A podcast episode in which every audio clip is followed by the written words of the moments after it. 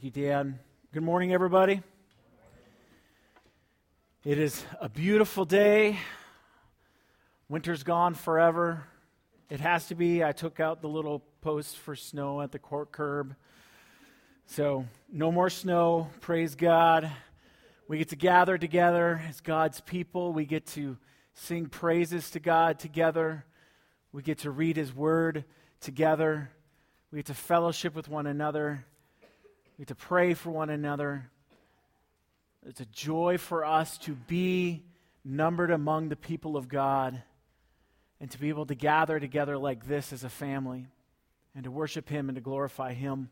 We want Him to be the center of our time today, the center of, of who we are as His people, that we would not lose sight of who our identity is found in. Our identity is not found in the things in this world or not found in the things even our own heart crying out, um, whether it's our sin or in our own pride and arrogance, how great we are. Our identity is not found in our jobs, our positions of authority or lack thereof. It is not found in our houses, in our material possessions, and in our money. Those can all be good things. But in the end, if that is what our identity is found in, if that defines who we are, then we are missing the reality of the joy of the presence of God dwelling within us through the Holy Spirit as His people. And then we miss God Himself. We miss Him and the joy that is found in Him. That through the book of Galatians, Paul has laid out over and over again to these Christians, saying, Don't fall back on these things that will not satisfy. You are seeking life, and now you're being deceived that if you just follow the law and you become a good Jew, even though you're Gentiles, that you're not a Christian until you follow the law and you're circumcised and you you follow the seasons and the festivals and the days and the sacrifices. You are missing the point that as Christians, you already have life. You have already see, received it, not through your works. What good did you do? Paul says. How awesome were you? You're nothing without the power and the grace of God that you cannot find any righteousness in and of yourself in the eyes of God. We can do good things in this world, we can be really good people. But when we compare ourselves to the perfection of God, one little misstep, one little white lie corrupts the entire lump. And Paul is saying there's nothing you can do, guys, on your own. You cannot be justified. You cannot be made right in the eyes of God by being as good a person as you can, by coming to church on a regular basis. If we're going to put it in today's, giving offering on a regular basis, doing your own Bible study each and every morning. Those are all good things, but if God is not the foundation, or we are seeking to do those things in order to be made justified before God, we will utterly fail because then we're relying upon our works and not upon the work of Christ himself. We who believe in Christ through grace are all sons of God, Paul says. And he uses that word specifically. He doesn't say sons and daughters, he says sons of God because we are heirs with Christ, the Son of God that as his people, now we don't become deities, we don't become gods who rule over worlds of our own or anything like that, but we are heirs with Christ in that we inherit. Even though we're adopted, we're not treated like adopted children. We're not treated like second class citizens in the kingdom of God. We are fellow heirs with Christ of the eternal life, of the joy, of the peace, and ultimately of the presence of God Himself, not because of us, but because of him, we are all sons of God as Christ is the Son of God. Christ became like us so that we might become like him. We are perfect in the eyes of God, not because of us, but because of his Son and the sacrifice his Son made. We are full heirs of Christ and with Christ. Well, then today, as we look at these words of Paul, there's a lot of knowing, a lot of knowledge. What does it mean to know something? Biblically, what does it mean to know something? What does it mean to know God? What does it mean to be known by God? And what are the implications for us as his people? We have to remember this passage, this whole book of Galatians is written to Christians who are already saved, who have fallen back on legalism or moralism to save them. And Paul's saying, No, you've already believed the gospel.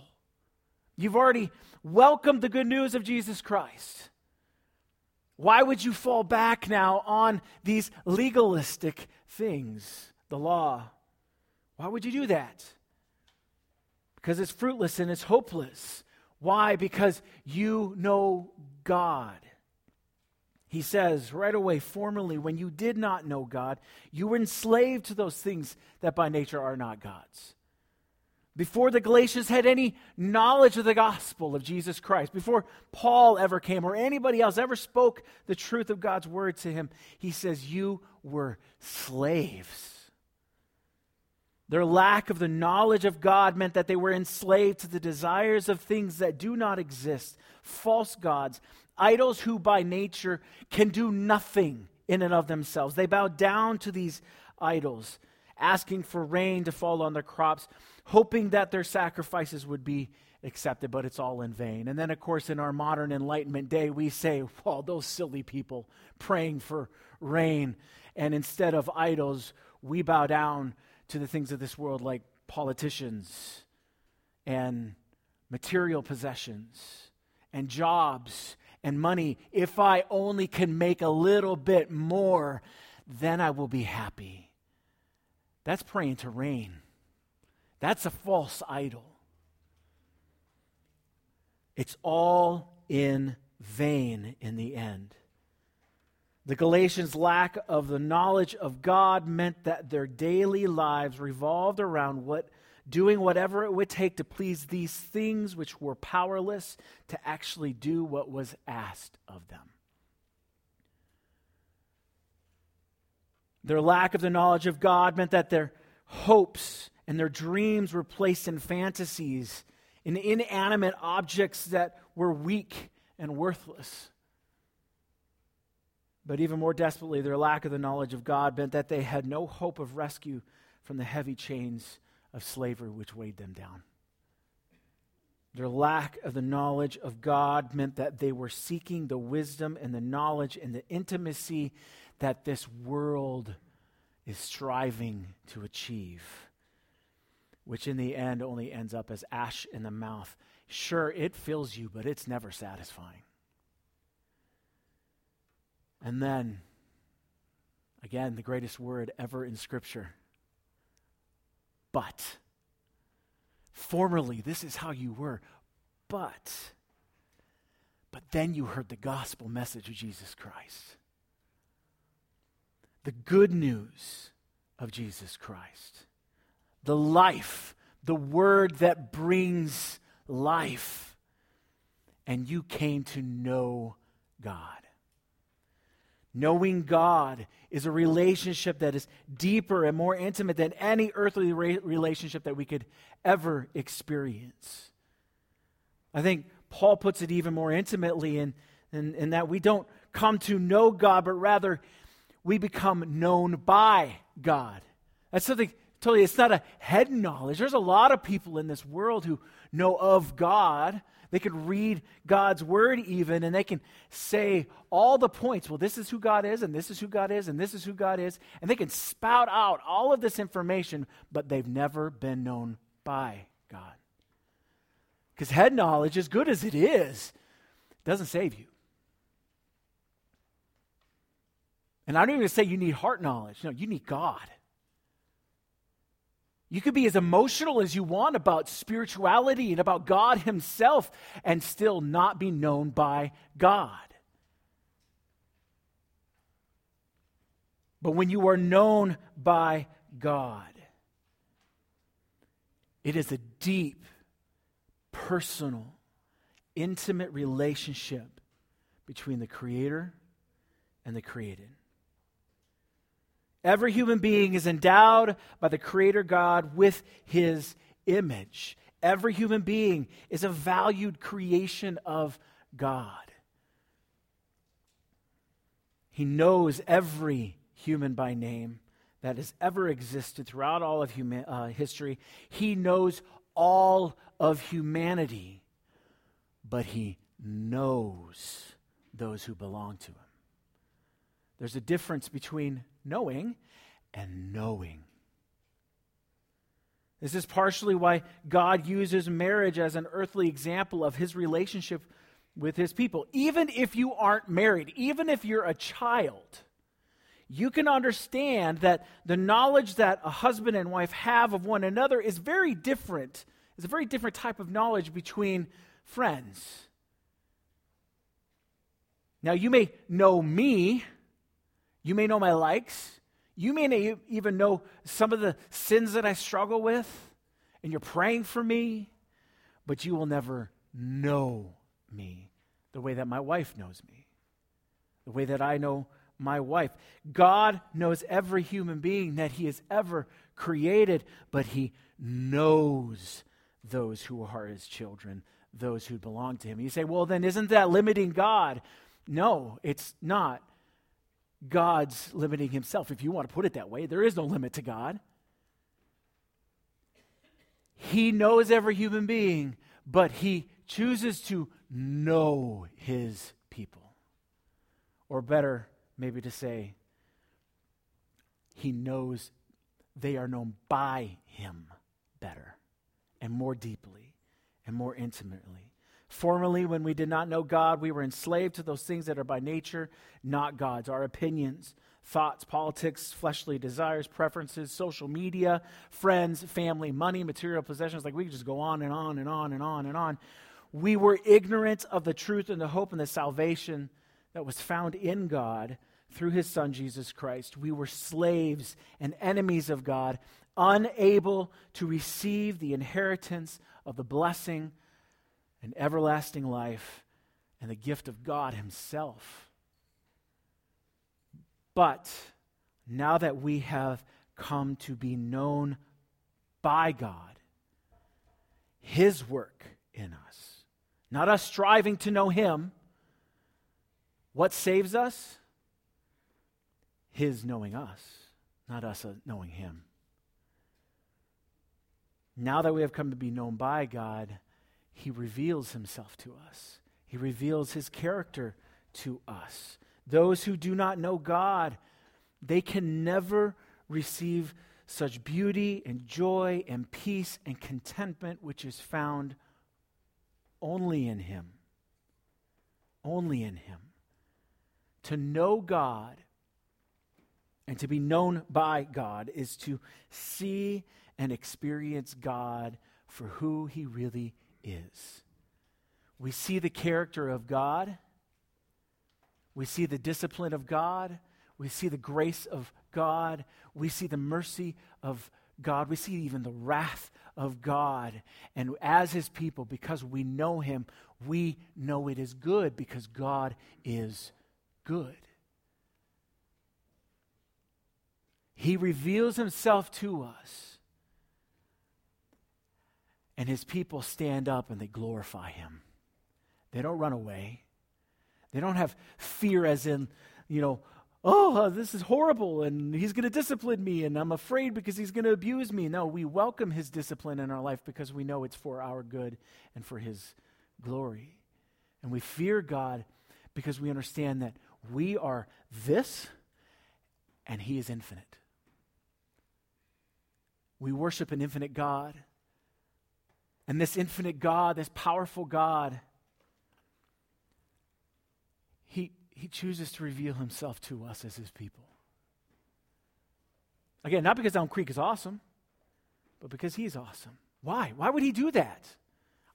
You figure that out, let me know. Other than what did he say to the, to the Egyptians during the plague? I'm going to bring these plagues, and by the end, they will know that I am God. They will know who I am. I will reveal myself to them. It'll be obvious who I am. And as God's people, he reveals himself, and we say, Praise God. That is who I worship. I don't worship this puny, teeny, tiny little God because I know him and I have experienced him for who he really is. And I look at his character and I look at his nature. And it brings me to worship of him. Now, Paul doesn't speak directly of God's nature. He doesn't say this is who God is. Instead, he focuses on the nature of those false gods, those elementary principles of the world. We looked at that last week. What does that mean? The, the ABCs of life for the, for the uh, Gentiles, it was um, earth, air, water, um, and fire, and they had deities, and they ran the, the life of the, of the Gentiles that if something bad happened, then it, I didn't sacrifice enough to this God of the sea. And, you know, it ruled their lives, it dictated their lives. And for the Jews, their God, these elementary principles became, the law became those elementary principles. It became their false God in a sense.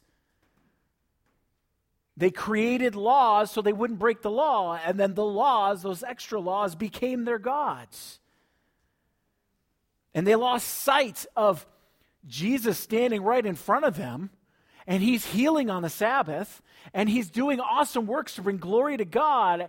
And the Jews sat back and said, You're of the devil because you broke our law. And you broke this law, not understanding the true law. The law became their God. God was not their God any longer.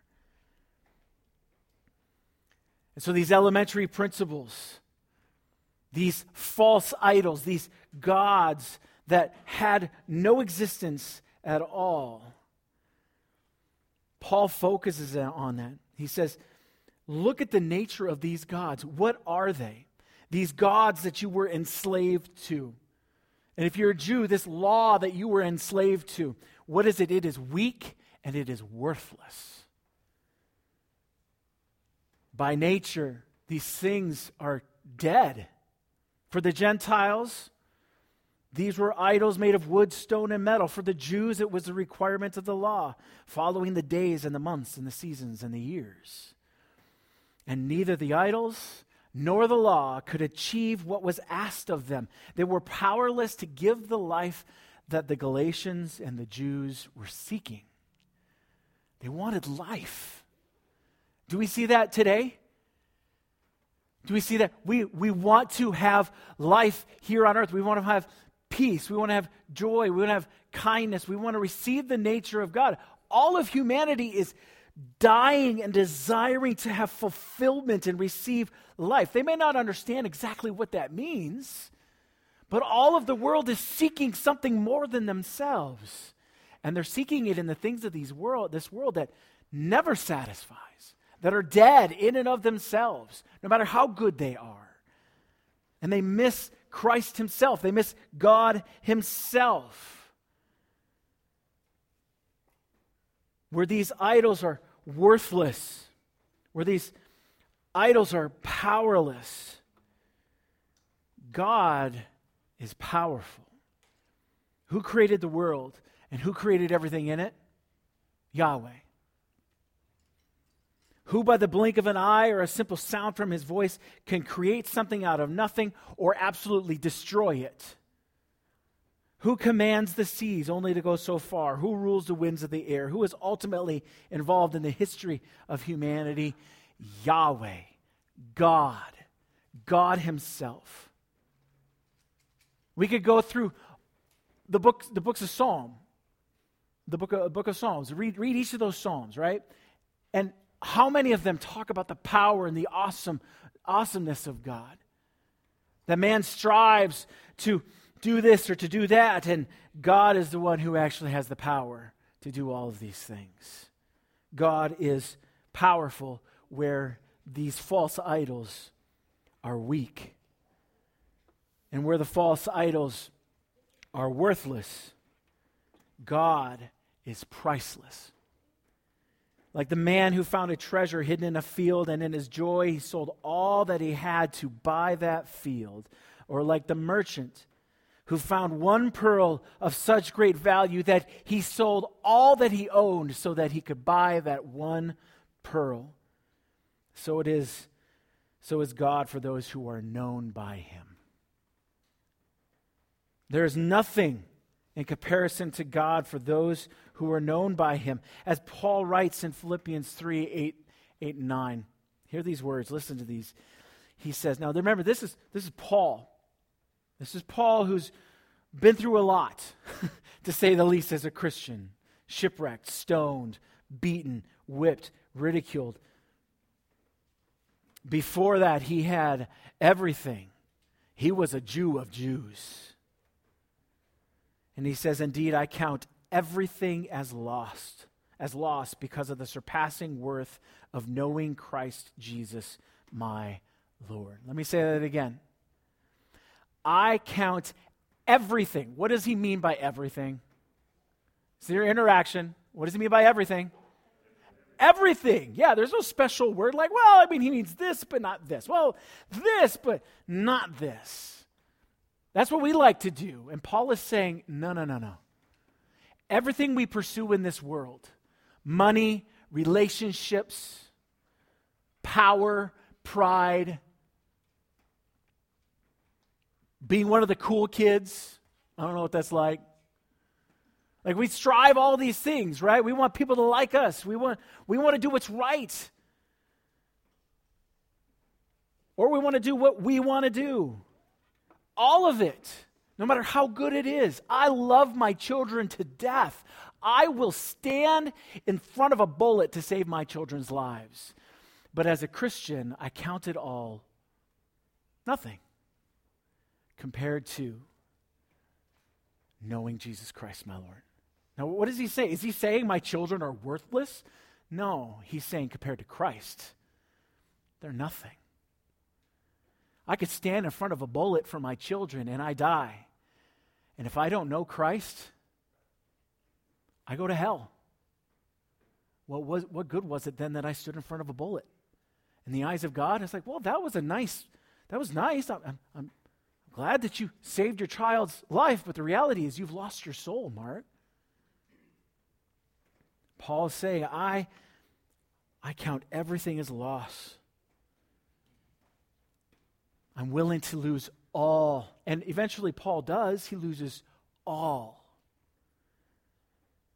I count everything as lost because of the surpassing worth of knowing Christ Jesus my Lord. For his sake, I have suffered the loss of all things, and I count them as rubbish, as garbage, as worthy of the dump, in order that I may gain Christ and be found in him.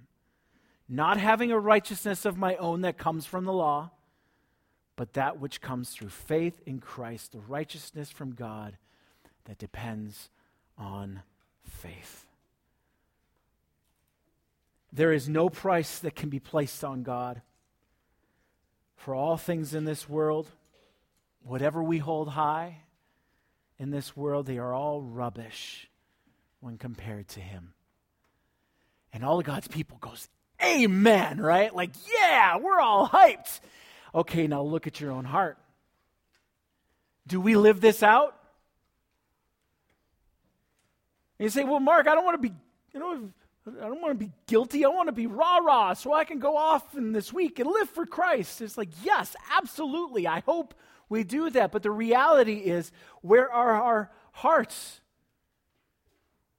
Do I hold my home higher than Christ? If I was to lose my house for whatever reason, could I stand there and say, This is hard? But man, it's nothing compared to the fact that I know Christ.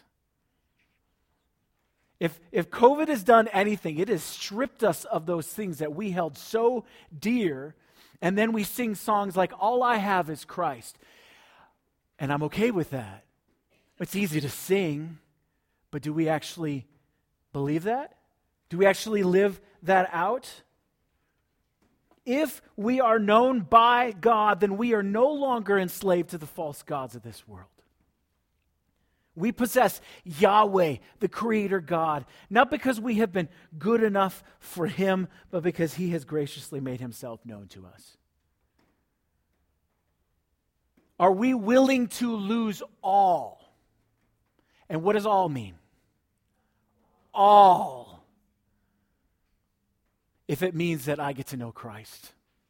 Do I consider all things in my life as rubbish compared to the surpassing knowledge of the joy and the graciousness and the awesomeness that is Christ?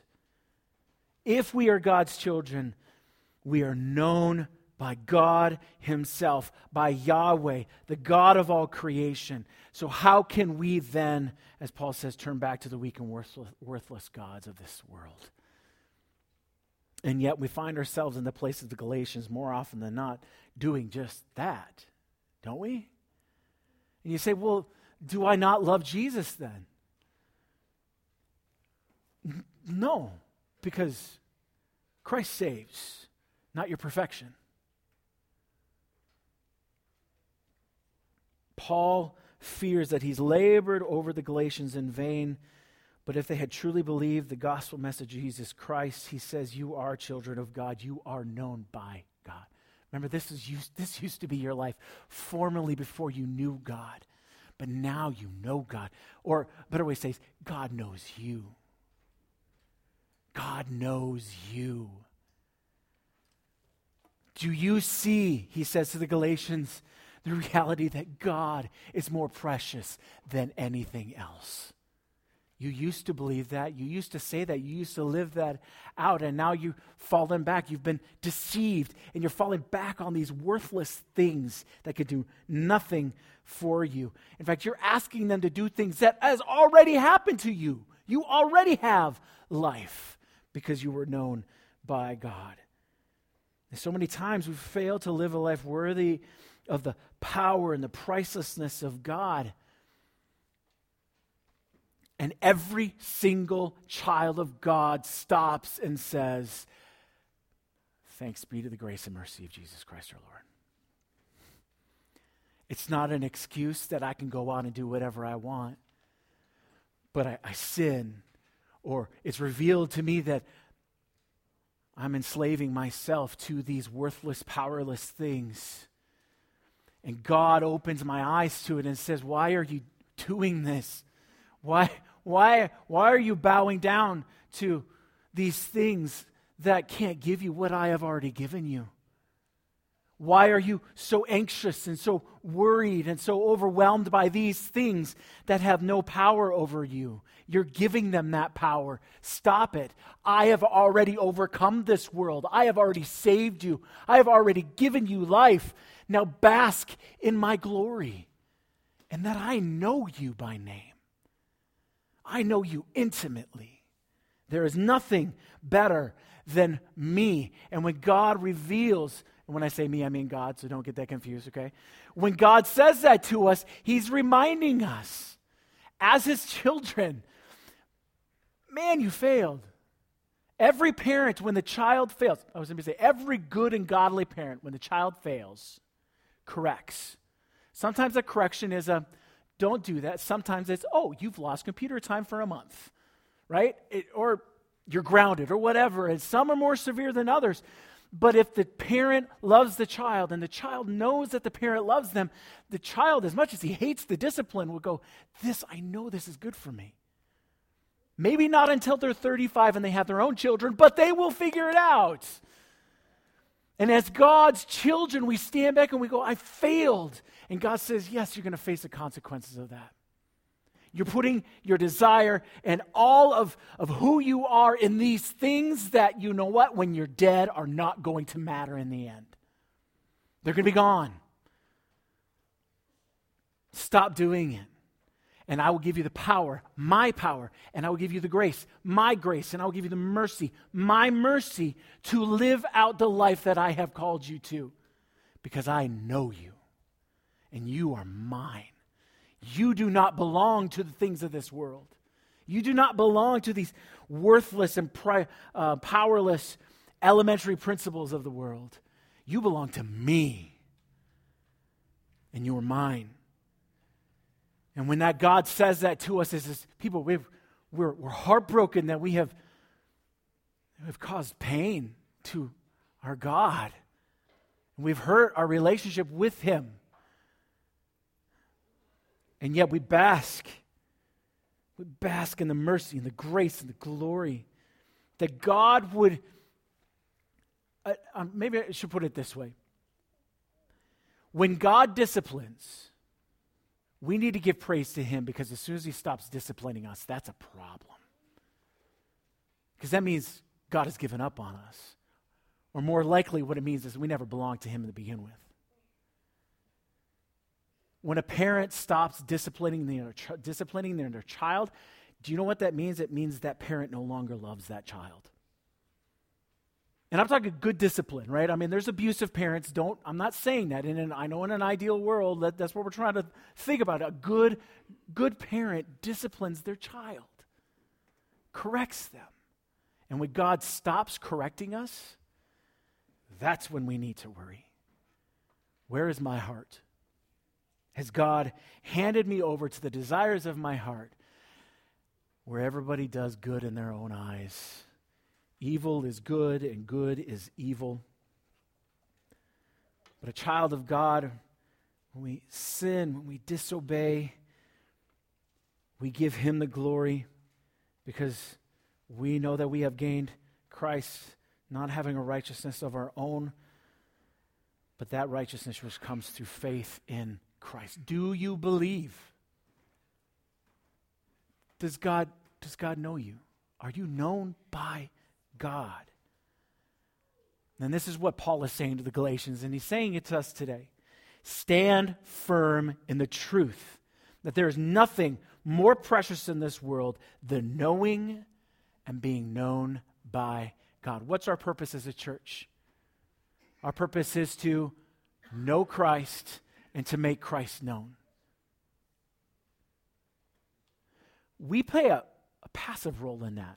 Do you see that? Our, we desire to know Christ and make him known. Yes, we, we have things that we have to do and things that we have to say to this world, but we, we want to know Christ deeper. He reveals himself to us. We are known by God. And we want the world around us to see not us, not Elm Creek, not our awesome disc golf time, or our great Bible studies or the great songs that we sing on Sunday morning, or how wonderful of a family it is that we can come together and love each other and care for each other. That's all good stuff. But if we're not pointing them to Christ, what are we pointing them to? If we're not reminding ourselves of who we belong to in Christ, then who are we saying we belong to? Stand firm in the truth that there's nothing more precious in the world than knowing Christ and being known by Christ. And everything else is a wonderful loss that is rubbish compared to the surpassing greatness of Jesus Christ, our Lord. Communion. We do it every three weeks. We come together as a family. We remember what Christ did for us on the cross, shedding his blood, dying so that we might be saved, that we might know him. He revealed himself to us, and we are known by him through Christ. No death on the cross, no salvation for us. We remember by Christ's command, this is what I did for you. Don't ever forget it. And why do we never, why do we need to be reminded constantly? Because as humanity, man, we're, we're very liable to forgetting, right? I replaced some doors in my house this last, this, uh, well, just a couple days ago. Yes, yesterday, was that yesterday? See, it's already a long day, right? I couldn't remember, there was so much on my brain, I could not remember the word doors, and I had to have people remind me the word doors. Now, that doesn't mean I have any issues, it just means I had too much on my plate, okay? That's what I'm sticking to, okay? But the reality is, I had to be reminded, have to be reminded, have to be reminded. Why do I have a phone and it goes off at my appointments? Because if I don't have that, I need to be reminded. Because as Christians, even, we tend to forget why we even exist. We tend to forget why we gather together as a church to worship. Sometimes we think it's for our good. And the reality is, we gather on a Sunday morning to worship Him, to an audience of one, to the one who's only, only one who's worthy of our glory. I love Aaron. I love the worship team. If we worship them, oh my gosh. If you're worshiping me as your pastor, oh my gosh, you are hmm, in trouble.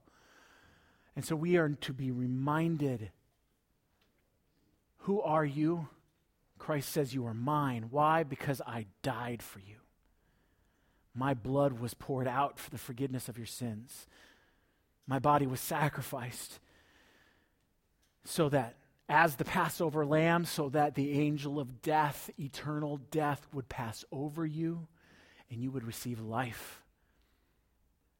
Not because you're awesome, but because of what I did for you. It's a chance for us as God's people to humble ourselves, to confess sin, to look at our own hearts and realize maybe I'm not as awesome as I think I am. But I know the one who is. I know the one who is. And he knows me by name. And so I worship him. So as we take communion, as Dan and Luke pass out um, the, the bread and the cup, as we um, eventually, when they're done and we, we take the communion together as a people of God, uh, that's the key too, that that we ask this open communion that if you're a believer, you're more than welcome to, to join in us with that. Um, if you're an unbeliever, we ask that you refrain from that because we take this seriously. This doesn't do any magical thing in our lives that suddenly, because I've taken communion, that suddenly I'm cleansed or whatever. No, I was taken care of on the cross. It's why we do communion. I don't need to kill Christ twice. It's already done. I'm already cleansed as his child. This is to remind me why I'm cleansed as his child. So we'll pass it out. We'll hold on to the bread and the cup. We'll take it together. But during that time, may we reflect on the reality that we are known by God. And if you do not know God, if you are not a believer, take this time, go to Him, accept the gift that God has given His Son receive salvation, be known by God, and receive the inheritance of life and blessing, and even more importantly, God Himself. So let's go to Him in this time of reflection.